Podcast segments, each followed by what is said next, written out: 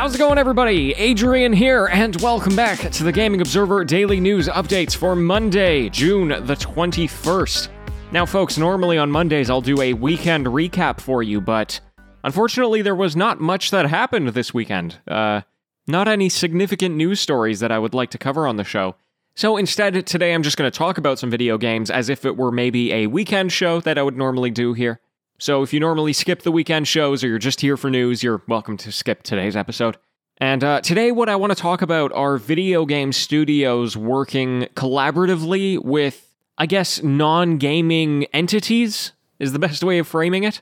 Because I find this really fascinating. Um, there's two things in particular I want to cover. The first one is Elden Ring working with George R. R. Martin. Of course, Elden Ring is the newest game from From Software. They did Dark Souls.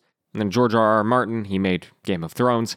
And I always found Elden Ring super fascinating because for the longest time, for multiple years, people were extremely hyped about this game because, you know, it was one of their favorite game creators of all time, pairing up with one of the most renowned fantasy authors of all time. And those two were joining forces. And that's pretty much all we knew about the game, right? There wasn't gameplay, there wasn't any interviews with the developers. It was a title and it was From Software plus GRRM. And that's enough to sell a game. And I'm talking about it now because, you know, we have more details about the game, and Mr. Martin also did an interview recently talking about the kind of work that he did on the game. And it seems like his involvement is actually quite limited. He worked on it many years ago, and he basically did the, the groundwork of the narrative, did some world building, designed some of the, you know, major bosses and, and enemies, but for the most part, his, he took his hands off a couple of years ago and has just been waiting like the rest of us to see the game, right? And I think that's pretty cool. You know, he can have limited involvement, he gets his paycheck, and still the world is extremely hyped to, to see what's going to come out of this game. And, you know, I think that's something I would like to see more of in this industry. Reaching out to professionals who aren't necessarily game people, they are just really good creators and figuring out how to incorporate their creations into, you know, an awesome video game. And of course, this is different from something like, I don't know, a Fortnite live op, where they held a virtual concert or movie screenings or stuff like that. You know, for the most part, those are different art forms coming into video games. Whereas it's, it, it feels like this collaboration with George R. R. Martin is very much let's make a video game and use the creativity of someone who's not in that industry. And that kind of leads me into the, the other thing I want to talk about, which is Sea of Thieves working with Pirates of the Caribbean and Disney. Obviously, Disney is very hands on with all of their IPs, and they were actually the ones to approach Sea of Thieves. And they said, hey, instead of us spending five years to make a Pirates of the Caribbean video game, why don't we just do something with you? Because those two IPs have a lot of similarities.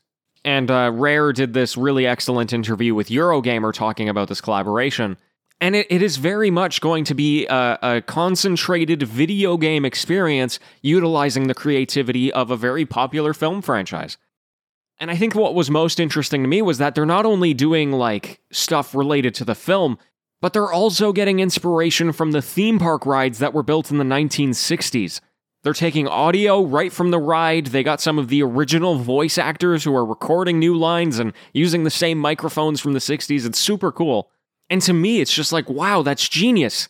Not every single video game that's made needs to be these original ideas or that are already built off of what has already existed in the world of video games. We can go to friggin' theme parks and say, what did they do right here? What is so attractive to people at this theme park? I mean, what else could we apply this to? Really anything, right? I don't know. I just kind of geek out around those kinds of things, and I think it just gets me excited to see what else you can do with such a creative medium. So, whether it's limited involvement like Martin or it's heavy involvement like Disney, I'm super excited for the future of video games and all the really awesome stuff that comes out of it. I think one of the things I have my eye on for the future is a game called 12 Minutes, which has an all star trio cast of Willem Dafoe, James McAvoy, and Daisy Ridley. Again, super talented people. They're not video game voice actors, they just brought them in because they're, they're good actors.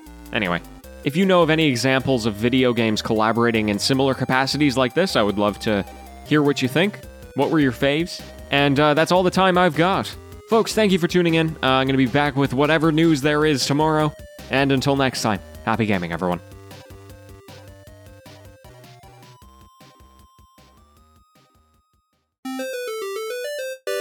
It's the TGO After Show. Hello and welcome. I'm super interested in cross media pro- promotion, I guess is the way of saying it, uh, if it's done right. And it seems like, you know, George R. R. Martin did a fairly standard thing. He did, he does, he did the thing that he does, and that's a good thing. And uh, Sea of Thieves, based on everything I'm reading, is going to be a great crossover with Pirates. When so many times we see, I don't know, a video game version of a movie that is subpar, viewing video games as just another way to market something rather than actually incorporating something that a player is going to really enjoy and making it a true gaming experience. I mentioned Fortnite before. That wasn't meant as a condemnification, that was meant as a just a different perspective, a different way of approaching these types of things. I think there's no problem playing a movie in the middle of a video game. If that's what people want, then that's what people want. And certainly the Travis Scott concert, I mean, I think that's going to change the future of concerts as we know it. Virtual concerts is all of a sudden a viable thing because of what Fortnite is doing. And the visual appeal and the production of something like Astronomical was tremendous. And I would very much say that they did do it right. It was just different. It was a concert in a video game, right? Actually, one of the things I'm I'm most happy about with this Sea of Thieves crossover is that it's not convoluted. Apparently, there's just going to be a button on the main menu that says like do the Pirates of the Caribbean stuff. And it's going to be hard to encounter other people who's going to try and ruin that experience and you know, everything else in that game kind of seems inaccessible to me as somebody who is bad at the game and kind of new to the game, despite having, you know, probably 30 hours in it at this point. Was still very bad, right? Like any PvP experience, I just get demolished and I don't really ever know what's going on. I just like to go around being a pirate.